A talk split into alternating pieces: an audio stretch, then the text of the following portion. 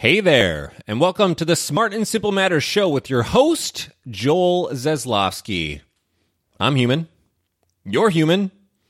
When's the last time you thought about what makes us human? Let's explore how to be human right now.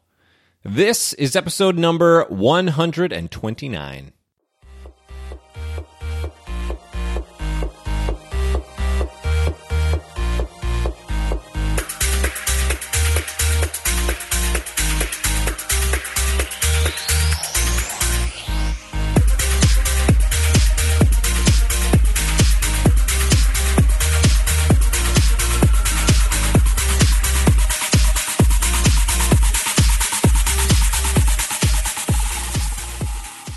Howdy do, human, you specifically. I am grateful to be back with you for an episode I was stoked to record and publish, especially since I'm still not doing this Smart and Simple Matters thing too frequently these days. Whether you've been subscribed to the show for years and are thinking, finally, Zaslofsky, a new episode, or maybe you're just curiously venturing for the first time into the kinds of topics I like to explore, perhaps you are somewhere in between. I just want to say thank you for your time and attention right now. It is September two thousand eighteen as I record this, and since I last published an episode, there's been a lot going on in my life.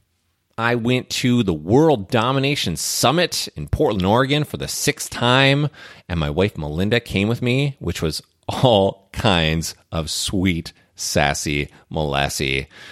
I took some time at our family's cabin in northern Minnesota and got to play with extended family in the lake, in uh, the board game realm, and in other ways. Great conversation, wonderful food. Ah, my family, top to bottom, just wonderful humans. I hosted my friend Brooke McCullery of the Slow Home Podcast for a live podcast slash slow, that's the name of her book, Uh, slow book tour event in my fair city, and that was neato. Even got to hang out with her husband, Ben, and their kiddos. My kiddos and them, oh, got along really well. Just just wonderful. Um, I've been doing a whole lot of bringing people together locally as well, particularly with a neighborhood association I help run with folks around my neck of the Global Woods.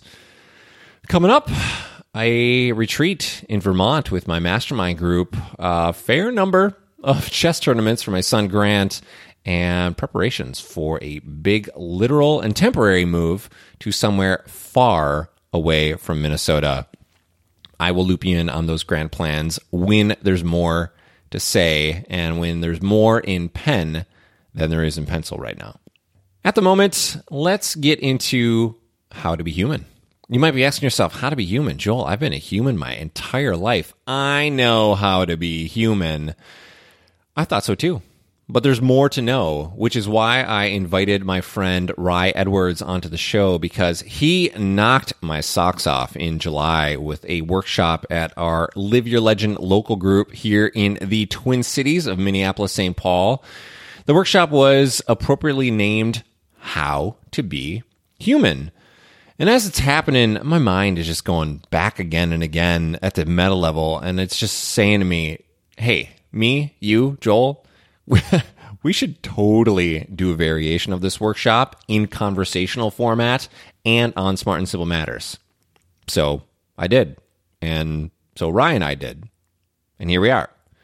Now, as you listen to this, you may be tempted to jump ahead or press stop as the story or context slowly builds. It can be a little bit plotting uh, in parts, but those don't last long. And if you're tempted to press stop or jump ahead, really give this one a shot, a fair shot. The introductory parts and the middle context are essential to get the most out of the takeaways toward the end. Normally, I can't say there's something here for everyone. I will say it now for you. There's something. It may be many things in this episode for you and for anyone else who listens. We will be discussing things like the nine core human needs that govern everything in life. Some simple questions to help you understand why you do what you do, why love is helping others meet their core human needs, and what happens when you ask a stranger to borrow their smartphone. I won't dilly-dally anymore. Let's get into it. Here we go. My guest for this episode brings people together and a whole lot more in such neat ways. Rye Edwards unites neighborhoods, helps change hurtful cultural patterns, and loves to rock out with his melodic and inspiring music. I think his mind and heart are about as deep as the Mariana Trench, and he's excited to talk with me and you about the nine needs of every human and how awareness of those needs drives change in ourselves and our communities. Welcome, Rye. I am so jazzed to have you join me for a chat. Well, thank you so much. I'm so happy to be here. Cool. Let's start where people normally expect me to start on a lovely chat like this one with something I call the seeds of awesomeness. I want to help people understand how you came to be the person that you are today. So can you tell us one or two unique things about your youth or the environment that you grew up in? Oh, wow. Unique things. Well, I grew up in a very loving family, family of four with an older sister, and uh, both my parents were stayed married, still are married. And so it was a very loving, supportive home, which was cool because it, it gave me a secure place where I could start to take risks and start to see what I wanted to do in my life, and without a feeling of fear of being ousted from my family. And uh, so as I grew up, I experienced at schools and whatnot some bullying when I was young, and then later had the opportunity to be a bully myself. Not something I recommend for anybody. But through some uh, religious experiences, I decided that that was not going to be the way to go and started following Jesus. And he is really the one who changed my life and took me on a path that I think probably would have led me to prison or death, um, and really opened up my heart to seeing people for who they are. And uh, and that got me excited about wanting to learn about what is it that really drives people and how are people so different. And so um, when I look at the world, I see it as Um, the kingdom of God, and that God is his creator who's made every single person unique and individual. And, you know, there's so much good in the world and there's so much bad in the world. And I really wanted to try to understand what's going on with all that. Um, because I had been that bully, and because I decided I was going to do this about change and totally change my life, uh, suddenly I was not fitting in with any of the popular people I was with before. And so I ended up having to change schools. And that gave me an opportunity at the age of fifteen to reinvent myself around people I'd never been around. And it gave me a unique perspective for looking at other people's cultures and trying to decide, who do I want to be and how do I want to fit in in these different areas. And uh, it was really eye-opening to just see that everybody, every the person that everyone thought I was up to that point, suddenly I was in a new field with no expectations, and I was able to kind of control my destiny and, and see what do I want to experiment with, and what, what activities do I want to get involved with? What people do I want to talk to? How do I want to learn? And um, had a, I just got into everything, and I took on leadership responsibilities, and I kept saying, how can I make things better? How can I implant myself into this? What changes can I make? And are they positive? Are they negative? And uh, what was special about the age of fifteen? What what uh, changed when I, then? Uh, that's when I changed schools. So I'd grown up with all the same kids, elementary school, and mostly same kids in middle school. And then, yeah, that uh, after that first year of high school, then I changed to a completely new school where I didn't know anybody. And so when I came in, uh, you know, it was kind of this, oh, new kid. He's got, everyone was kind of looking at me to see what was I going to do. And I was looking at myself saying, what am I going to do? How am I going to be different than I was before? Because I got to the end of a path that put me in some scary places, and I didn't want to go there anymore. And so I started doing everything from drama club. Well, that was kind of the first change. I had, um, I'd been in sports, football, hockey, and baseball, and I stopped doing all of those things and went into the theater to see what that was like. And then now instead of, uh, hanging out in locker rooms with a bunch of sweaty guys, I was hanging out with girls. And I, that was a really fun change for me to get to see uh, different people and try new things. Um, eventually, I got back to hockey because I realized I really loved hockey. Uh, but I also got involved in Kiwanis Key Club, which was a, a service organization. And I took on leadership roles in the choir, leadership roles in the theater department, uh, did capital campaigns, raising advertising, just seeing where, where could I make changes and what could I do that would really impact others. And, uh, yeah, I could probably talk about that forever, but I'm sure you could. We'll get into some of those themes in just a little bit. Sure. One thing that I want to make sure that we hit on, just because it was so powerful when we spoke about it a couple of months ago, when you, you led a one, the reason we're having this conversation on Smart and Simple Matters is because you led a workshop on how to be human at a Live Your Legend local event that we both participated in. And I yes. was just, wow. I was, I was blown away by the stories you shared, by the approach that you took. And I thought, okay, let's not redo that, but let's do a variation sure. of that. And one yeah. thing that you mentioned, I know worshiping Jesus was a huge change for you. And you also described yourself as worshiping guitar players and learning to play guitar in your teens. So let's stick in your teenage years for a moment. And sure. what's the story behind you deciding that you wanted to get into the guitar? So when you really get to the heart of me, I love music. I grew up listening to um, fifties and sixties, oldies, everything from Johnny Cash country to Motown um, to, I mean, Michael Jackson in the eighties and nineties, alternative rock. I just really love music, had a wide appreciation of things, but that guitar, man. When I'd see guys on stage, if we were out at a family event and, um, you know, it might be Bob and the Beachcombers or or just, uh, you know, a couple guys in their forties and fifties who were playing songs just for a handful of people. But man, when they were dancing on stage, playing that thing, it just looked so cool from a very early age. Just looked so cool. And I always thought, oh, I'll never be able to do that. That was always my belief. I believe there's no way. And because it just seemed too hard, because there were too many cool. years of experience that you it needed. It, too, you were, you were not cool enough. I was not cool enough. I was not, I would never be that great that I could play this thing that I just loved so much. I loved the sound of it. I loved the look of it. I loved the look of the people who were playing. And I thought, that's the epitome of cool. That is the best thing there is. And I put it so high that I just thought, there's no way I can get there. There's no way I'd ever do that. That desire was just like this innate thing in me that I was always attracted to the guitar, but I was always afraid if I tried at it, well, I'd probably fail. And what would, you know, that'd just be too big of a disappointment. But my my dad actually had a guitar from when he was a kid, and it just sat in this corner behind the T V that you couldn't really see, and it was all beat up and whatnot. But I, when I was in about sixth grade or eleven years old, something, uh, I picked it up and started trying to play around it when no one was around, um, just to see if I could make any sounds with it. And it only had three strings on it instead of six, and it was all rusty and terrible. So it didn't really do much. My mom caught me doing that. Uh, and she asked me one time, she said, would you like to get new strings on that? And I just lit up. And, you know, before I said anything, she said, come on, let's go. And so we went to the mu- Schmidt Music, and they looked at the guitar and said, this is a piece of junk, and it will never be in tune, and it will never work. So I gave up on my dream again. And I said, no, I guess I can't do that. And then when I was fourteen, uh, I got confirmed. So I, uh, an affirmation of my baptism that said I was going to, uh, that I really believed that Jesus was my Lord and Savior and had changed my life. And um, I wanted to serve him. And at that party, my uncle, who played guitar and played in many bands, uh, he showed up with a guitar. And I thought, oh, cool, he's going to play. But he didn't play. He handed me the guitar and said, I'm proud of you. I thought, wow, what am I going to do with this thing?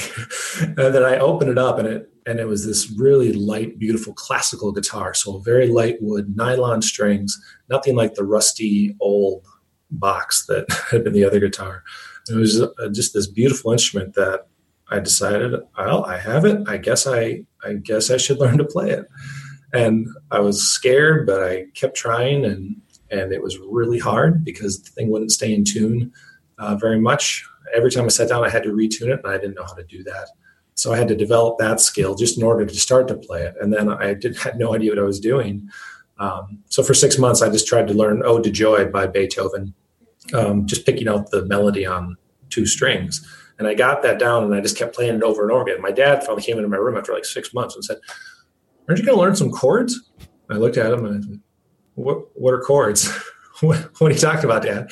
He's like, well, you, come on, let me get you a chord book, and we'll, we'll teach you how to do that. I was like, well, that'd be great. So, so he got me the chord book, and I started, um, and a songbook with some Beatles tunes and some Beach Boys tunes. And so I started with that. And then, uh, yeah, just, I just got addicted, and I practiced every day for at least an hour for the first two years that I played. And, um, or first two years I practiced, and it, it was really practice. Get that guitar in tune and try to do this stuff right. And after that two years, I developed enough skill that I, now I could come to the guitar and sit down and play it and say, I'm going to try some new things. I'm going to make up new chords. I'm going to just make sound out of this thing. And, um, and then I started putting music or words to the music and, and became a, a songwriter. And now I've written over six hundred songs. Not that all of them are great, but it's just, I love to do it. And that's a, a real strong passion of mine that I would think I'll always enjoy. So music is one of your three main components of your mission, and it's so eloquent and concise. What do you see as your, your current mission in life? Oh, my current mission is um, I want to teach people how to be human through faith, love, and joy. That's my mission statement. That's what I do. Um, in this world, I I see a lot of technology. Uh, I'm I'm pretty antiquated, actually. I don't I don't have a cell phone, and most people, probably people listen to this, will just be like, I don't believe you. so it's true. I can verify or, this. I've tried to get a hold of you at times and been like, I can't get a hold of you the conventional way. Conventional yeah. For at least the year twenty eighteen.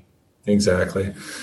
And that's an intentional thing so that I have time with my kids and I have time to do the things that I'm committed to, and I don't have those interruptions, and that helps me stay focused on a lot of things. So it's a very intentional thing. It is frustrating at times for me, especially uh, when, when important things come up. I don't have a cell phone. I have to wait. I have to figure something else out, or I have to get creative, which is asking somebody next to me for a phone, because everyone else on the planet has a phone.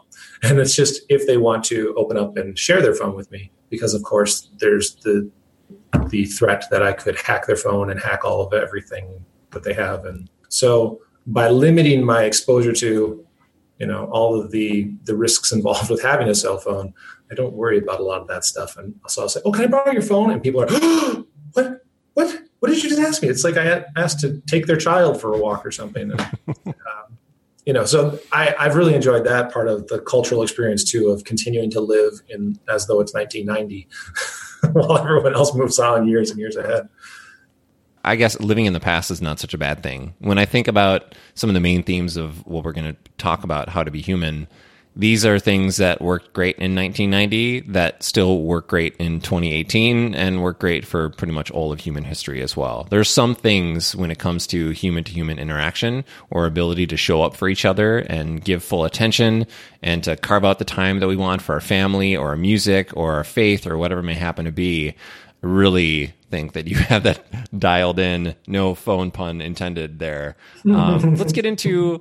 People don't even know what dialing is. You don't dial anymore. you you punch in the numbers on the phone. It's true, but don't you just still dial someone? Maybe that. Maybe I'm showing my age, yeah, being sure. almost forty no, that now. That is what it's called. But it's kind of it's it's the same thing as the shopping cart when you're online buying something. Ah, yes. It's it's well, basically, I'm just going to take your money. But here, it's a shopping cart. Here, that's familiar. That'll you can see that, and you know what that means. And the same thing, dial is something that was supposed to use uh, to help people who used to use a rotary phone and would actually turn the wheel on that thing. And it's just continued going on. I still remember the sound uh, as you pushed the rotary phone around and then it as it rotated back and then you would do the another number. I always enjoyed both the tactile feel and the sound of it going counterclockwise after you had turned it clockwise. I kind of miss that. Not enough to do anything about it to actually have a rotary phone. I'll just go over to my parents' house whenever I want to use yeah. one of those. But there are some no, things that you think, yeah, that was really nice to have to pause, to have to remember a phone number, and then to, it took fifteen seconds to make a phone call, especially if it was long distance, and to have to really want it, if you will, and not just take your phone and then instantly you're connecting with somebody, to have to think, is this worth my time to go to the phone, since it's not in my pocket, and actually dial this number? I like that pause, that built-in pause that a lot we don't have anymore. But we won't talk about tech too much. I'm sure we could. We could talk about so many different things. I would like to, we'll see where this branches off about how to be human. So let's give give us the the lay of the land, kind of like you did in July when you ran this workshop at our Live Your Legend local Minneapolis Saint Paul gatherings. just start us off. What are, when we think about how to be human and what it actually means to be human, maybe it's good to differentiate humans from other forms of life that we know about. What are mm-hmm. some unique things that we humans do? Well, actually, you just mentioned some of them when you were talking about the phone. So you talk about, um, or how do we differentiate ourselves from from other things on or other animals or things on the planet? One of the other things I like to distinguish ourselves from is actually machines. And, you know, just that you have a tactile memory of of using a rotary phone. That's such a, a human thing that you would you would remember that. You would have an awareness of, of that. You can think back in time to this phone that no longer exists. You haven't used in many, many, many years. And you still have this awareness. You've carried this back from the past. And um, and you enjoy that experience, and it actually shapes how you think about the world and the way that you go through the world. So I always like to ask people, you know, what is it that makes us human? You know, if you had to describe a human being to some alien species that never knew what a human was, how would you describe it?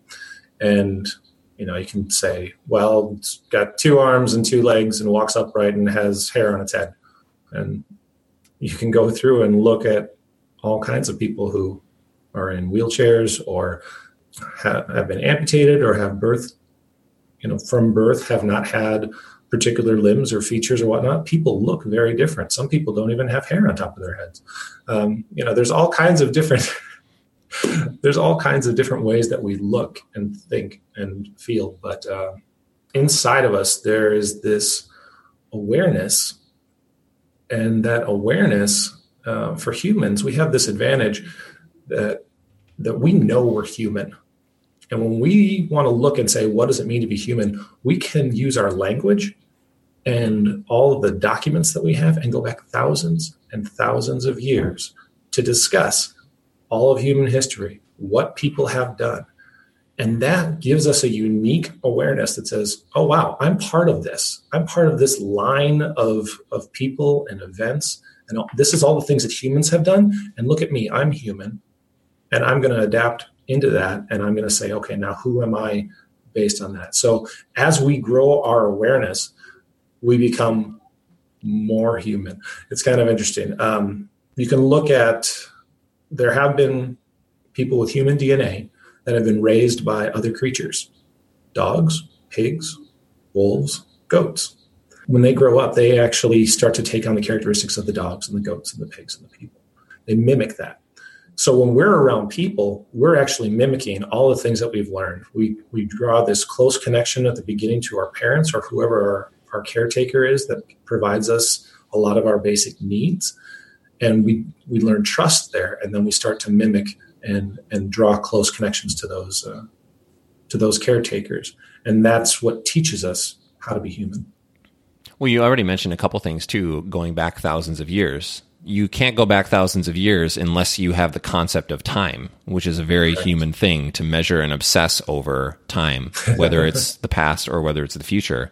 There is no other life that we know of that has the awareness of time and its passage and how much is gone or how much is left, uh, and how we preserve knowledge over time with written language, which is unique to humans. You mentioned a whole bunch of other things like cooking and fire, wearing clothing. There, there's a whole bunch of things that make us human. Are there other items that really stand out for you that you want to mention? Technology is a huge one, um, that we use tools and we develop tools and we continue to build and iterate on those things.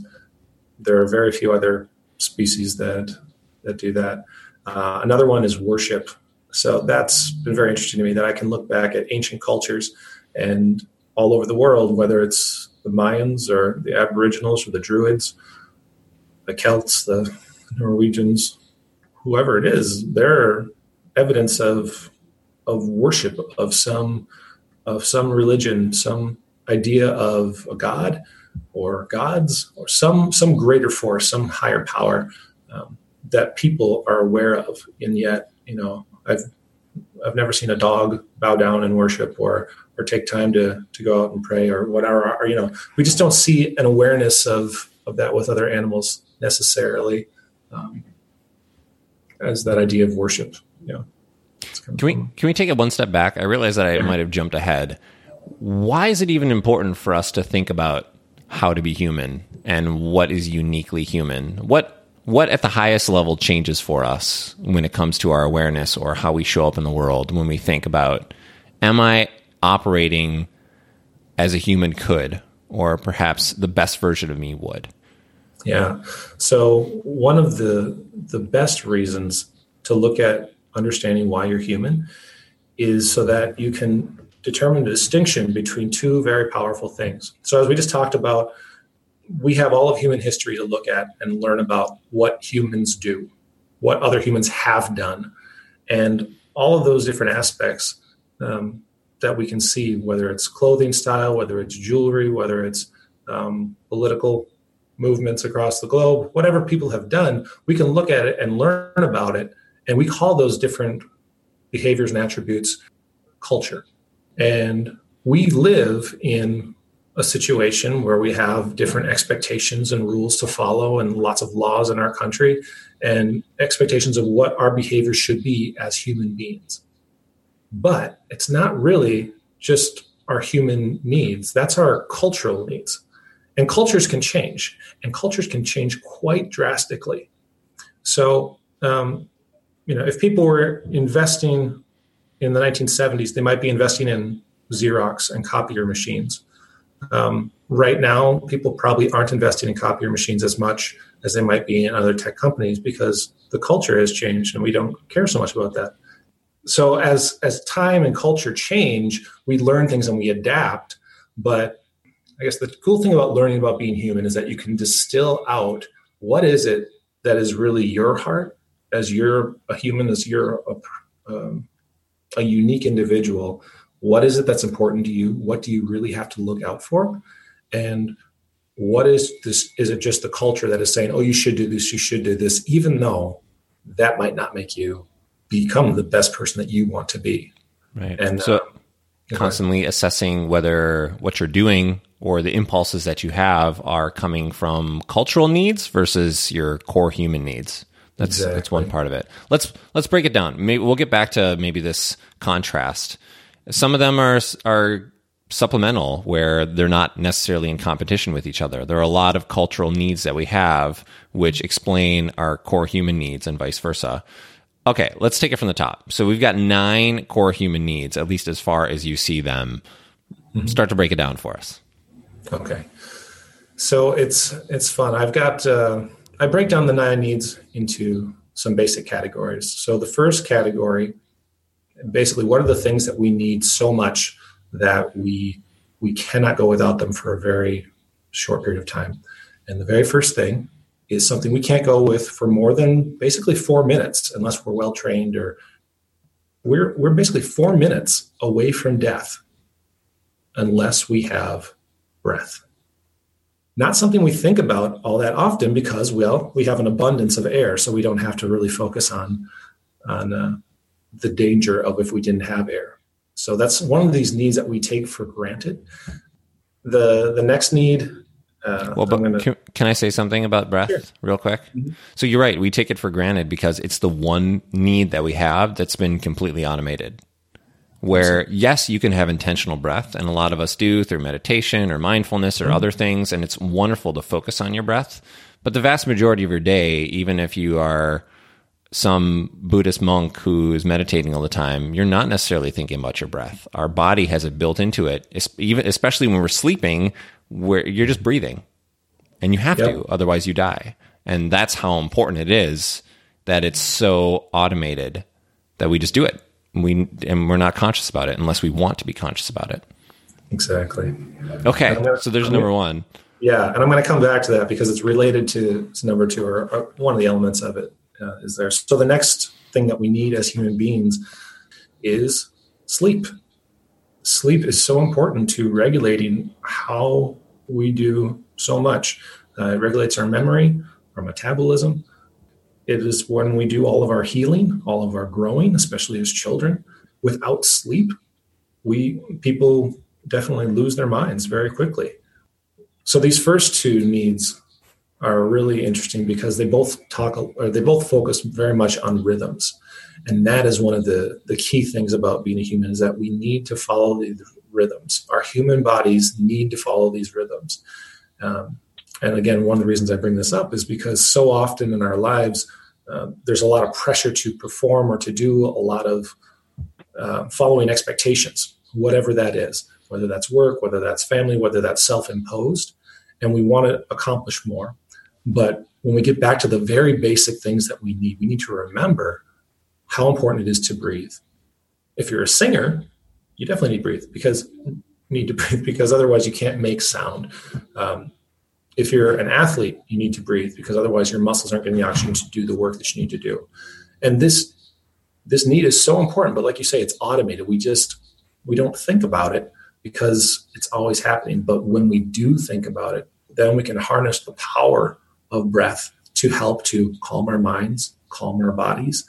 Um, one of the most interesting things, experiments that I did, um, I do a lot of experiments, um, but I was really curious about smoking. I was really curious, why do people smoke so much when they know that it causes cancer and they know that it can kill them?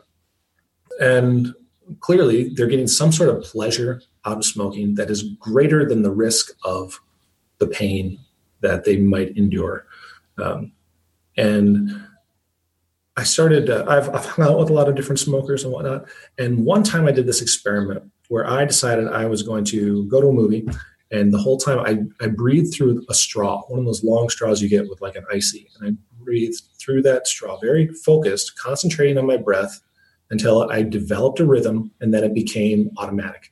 So I had to focus. I had to focus very hard to breathe, get enough air in through that straw. But then eventually, once I developed a rhythm, I was able to do it through the rest of this movie. And it was one of those really long three-hour movies. And when I came out of that movie theater, I was more chill than any other time in my life. Just completely relaxed. Felt like I was walking on air. Felt like the world was mine. And I didn't. I wasn't driven with ambition. I was just at peace. And anything that could happen would be okay. And I could deal with it. There was no, there was no marijuana in the straw. There was no tobacco in the straw. It was just focusing on the breath and the power of, of that focused breath, saying, I want to get enough air. I want to make sure that I'm really filling myself with something that my body needs and being intentional about it.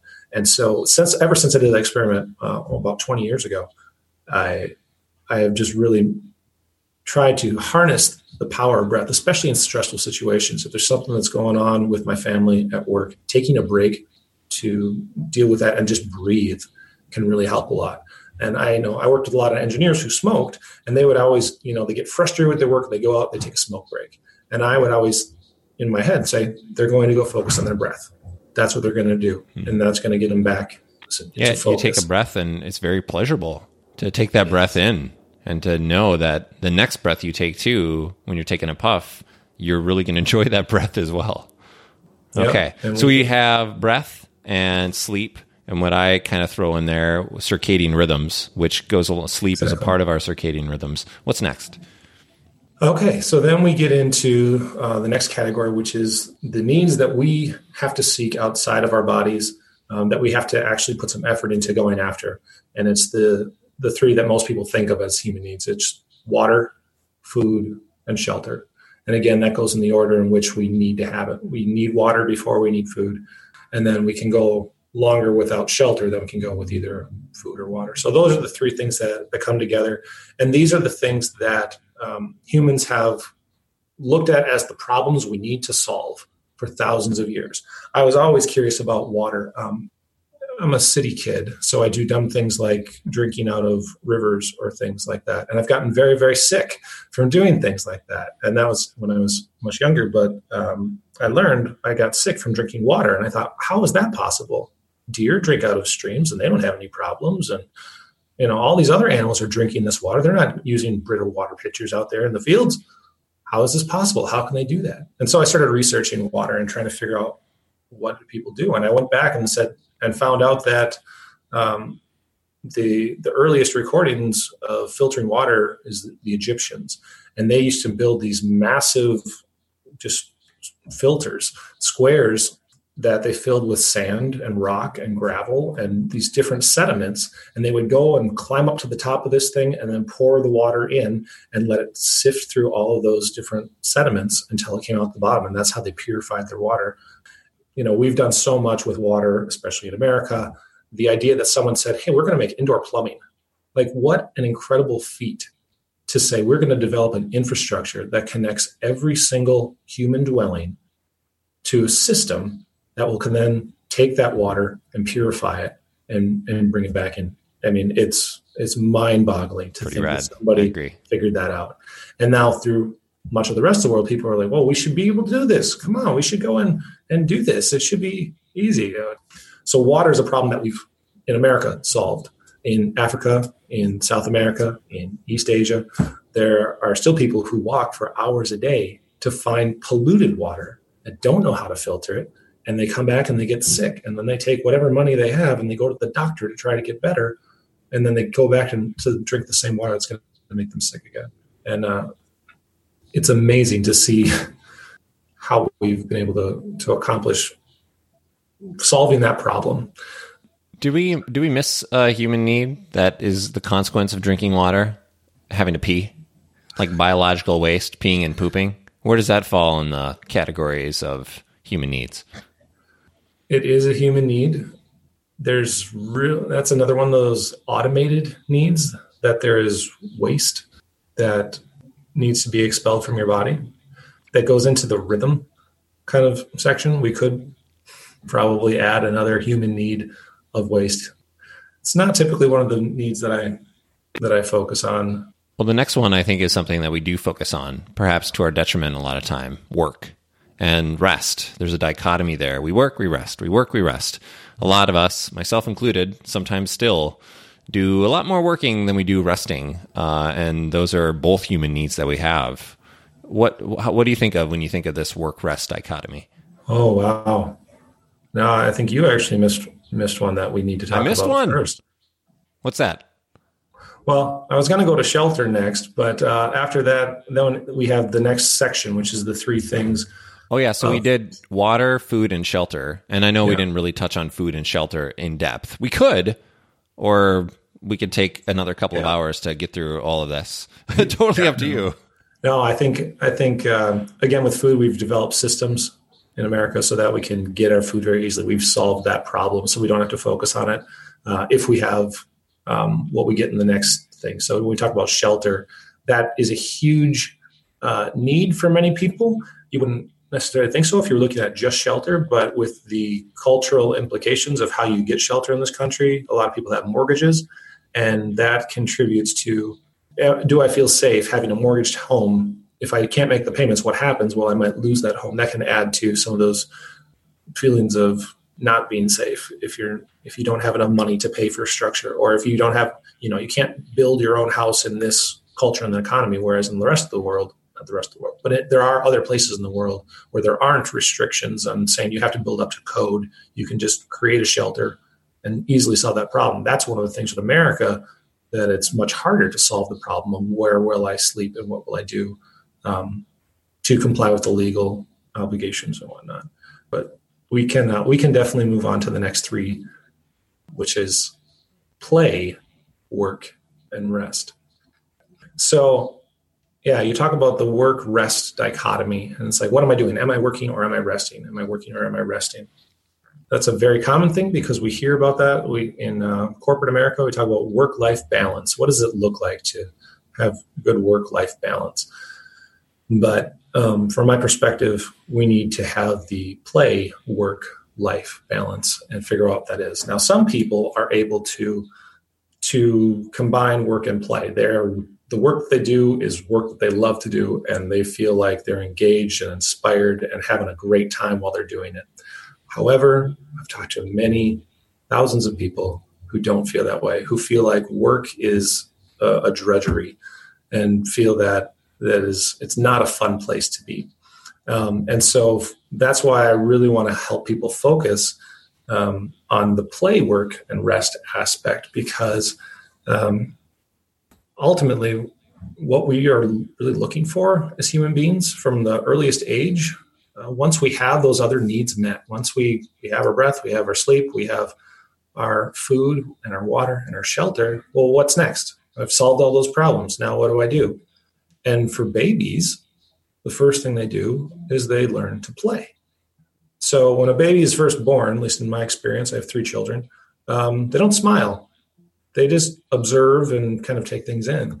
Uh, but I remember with my first son, it was uh, week six. When he was six weeks old, I saw his first smile. And I fell in love with him just more than anything there. At that point, I knew, okay, now I get why being a parent is so cool, to see him smile.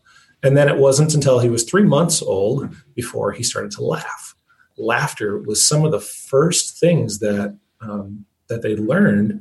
And the way that we taught them laughter was through play. It was through tickling. It was through making silly faces and doing all these different things. And that's the basis. When you're a human being, the first thing you learn is not how to change your own diaper or uh, or feed yourself or whatnot. You learn how to play. All those other needs are taken care of by your parents, and then you just start learning how to play.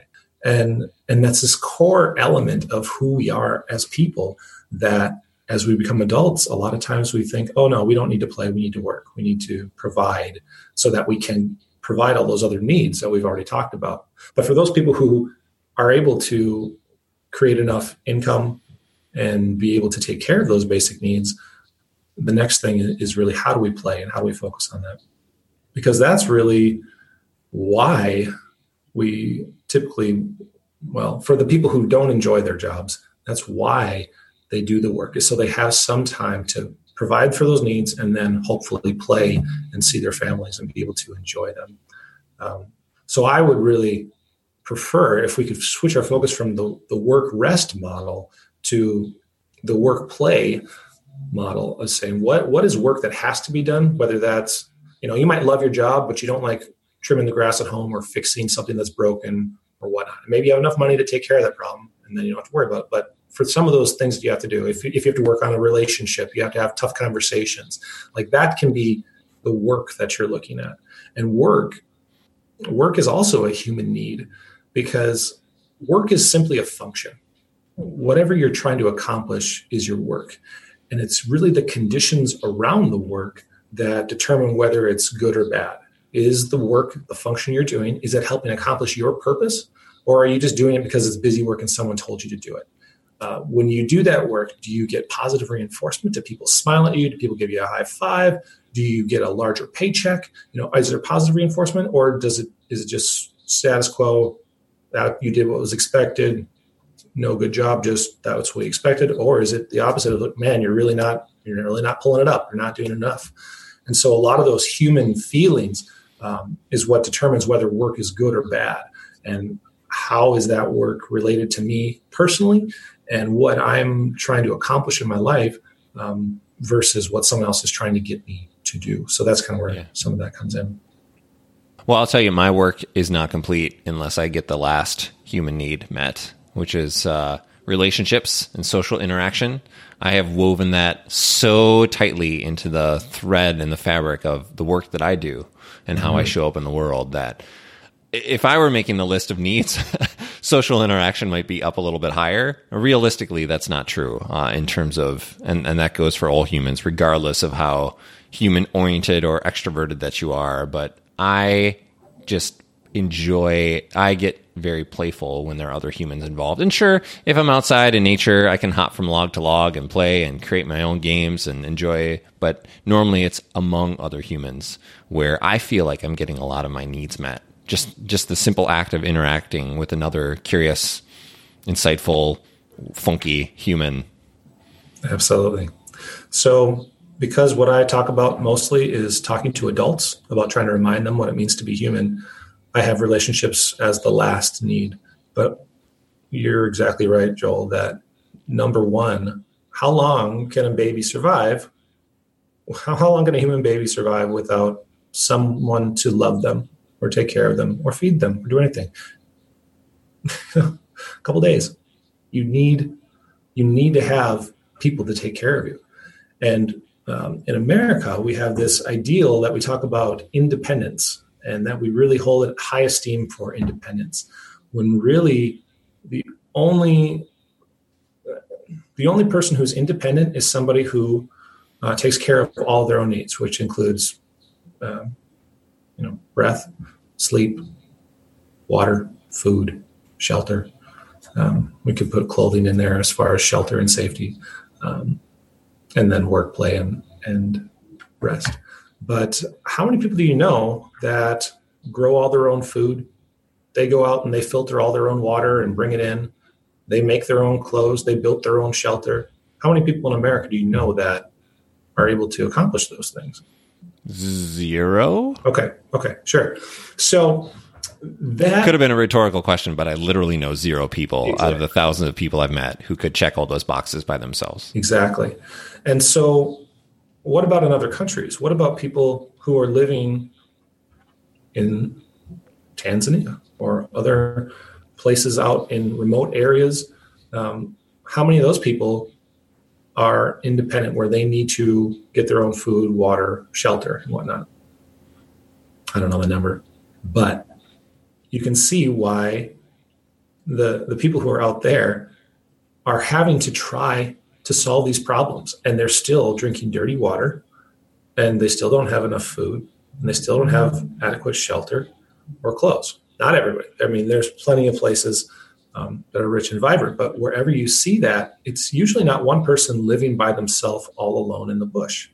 It's people who have either lived, they, they live together in tribes, or they're in an affluent society like America, where all we have to do to meet our needs is give people this little piece of paper called money, or give them a plastic card that gives them something and says, oh, I can get that based off of using this money or whatnot. So we, we look at currency and say, well, this is my independence. I can do all this stuff myself. But if you, uh, you know, that's a system that relies on all the systems we put in place, all the plumbing that you have, the electricity and the, um, the food, the roads, systems. The infrastructure of transporting people and exactly other, other things for our needs, water and food along. Yeah.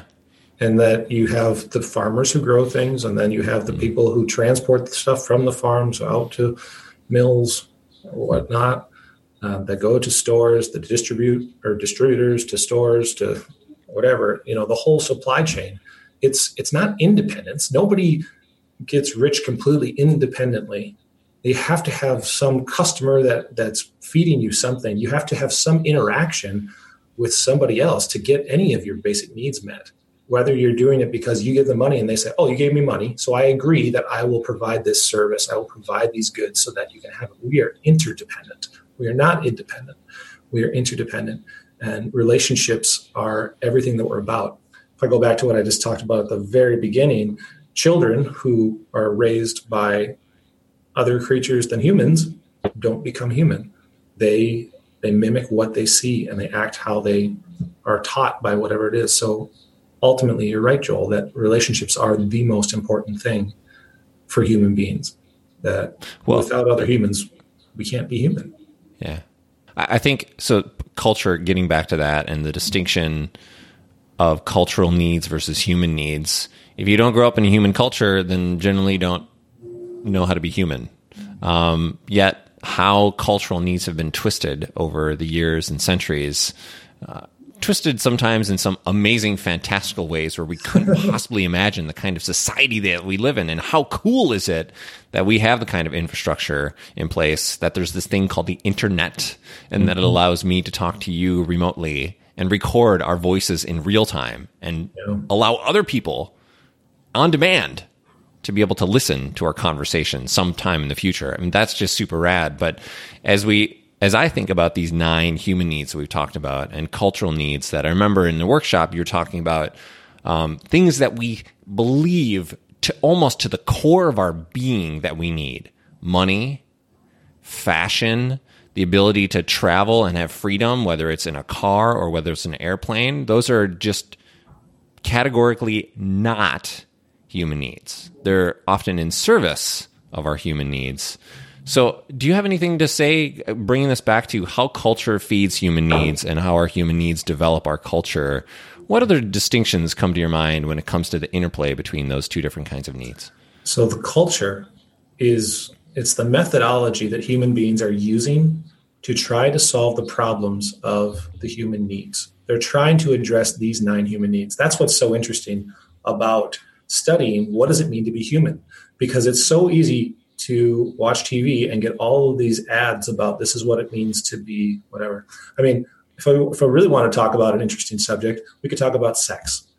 So in, if we talk about sex in this culture, what does sex mean? I mean, people talk about sex sells. It's something that's used in advertising all the time to say, oh, if you buy this product, you're going to be sexy. You're going to be attractive.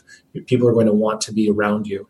And there's this huge, I mean, there's there's a whole market around this idea of sex and why we do. And there's not a lot of good information necessarily that talks about how that plays into a relationship. Some people believe that sex is love. Some people believe that they can use sex as commerce. Uh, some people believe that uh, it makes them a better person if they're active and having sex. It means that they're more mature, or that um, they're more of an adult if they're having sex. And really, it's sex is a very basic function that a lot of other species have, but cultural context is so huge in that arena that you almost you never think about sex as just the, the basics of of what sex is and how we're different as human beings. Um, instead, we focus on all of these cultural impacts because sex is so apparent, and it's such a strong value of um, lots of different cultures. Determining, is you know, is that really a need that people have? What kind of a need is it? Is it a is it a human need at various stages of your life? Is it a cultural need where you feel like you're defective in some way if you don't have it? Kind of reminds me of something that you said uh, when you were running the How to Be Human workshop. I think I'm getting you right. You're, you're talking about how we're bigger than our culture.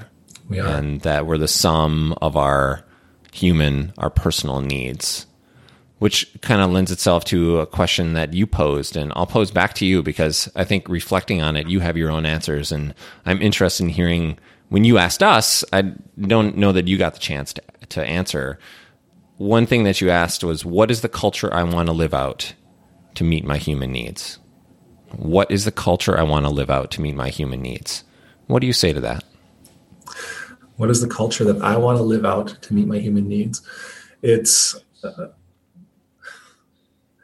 it's to live with integrity. Uh, that's a word that we hear a lot. To, to have integrity means that you integrate what you believe, or you integrate all the parts of you into one being. And and that's my goal. I want to make sure that when I'm acting, I'm doing it out of the person that I am, that I'm acting consistently in my relationships with other people. And and so that the culture I create is is really truly who I want to be. So that means I have to understand, how do I play? And and why, you know, what are the things that I really enjoy? And that's when it comes back to to music.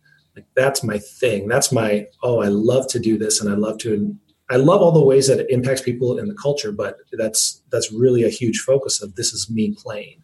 And then understanding my work, um, you know, how do I work? Well, I like to educate people. And I, I'm, I really enjoy teaching.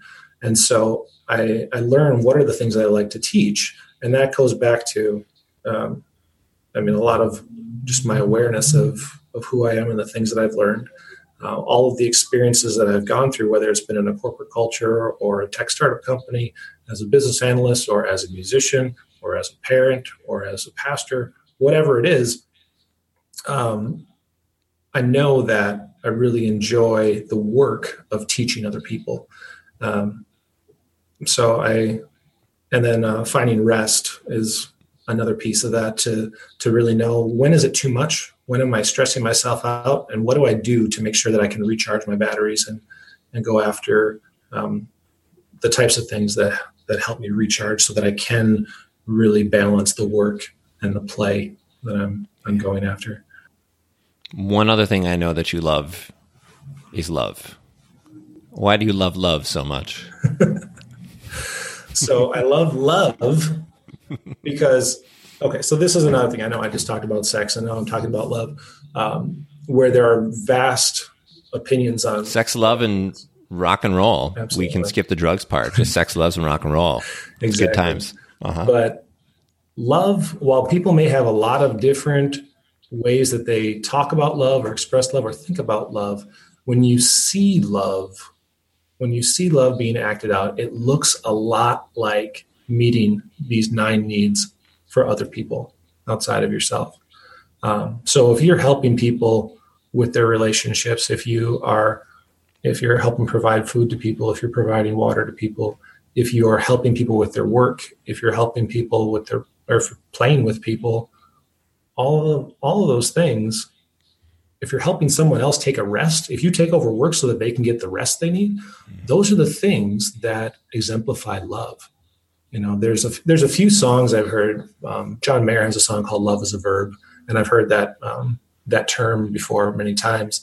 And I still want to get to that next layer of like, okay, so how, what does that really mean? How do we actually do it? And one of the things that's figuring out what are the needs that other people have and how can I help fulfill those needs? Because that really is truly what love is. Um, you know, that's love why is helping others meet their core human needs. Mm-hmm. It, that's exactly yeah, it. Yeah, so cool when you think about it that way. Yeah, it really is. What are some of the other questions that swirl around you about how to be human? The other layer of breath that I talk about when I get a little deeper is that a word that another word for breath is inspire. One of my favorite um, descriptions of when God first breathed into Adam, if you look at the Hebrew tradition, um, says that God, the man was inspired to life. And uh, to be able to continue to find things that inspire you, the things that get you excited about living, um, that's that's another essential thing to say, why do I get up in the morning? What am I going after? So that's where you start, but it is uh, it's a very long mm-hmm. process. But if you want, you're interested in these cultural types of discussions and whatnot, uh, I have a website called trade school culture dot com.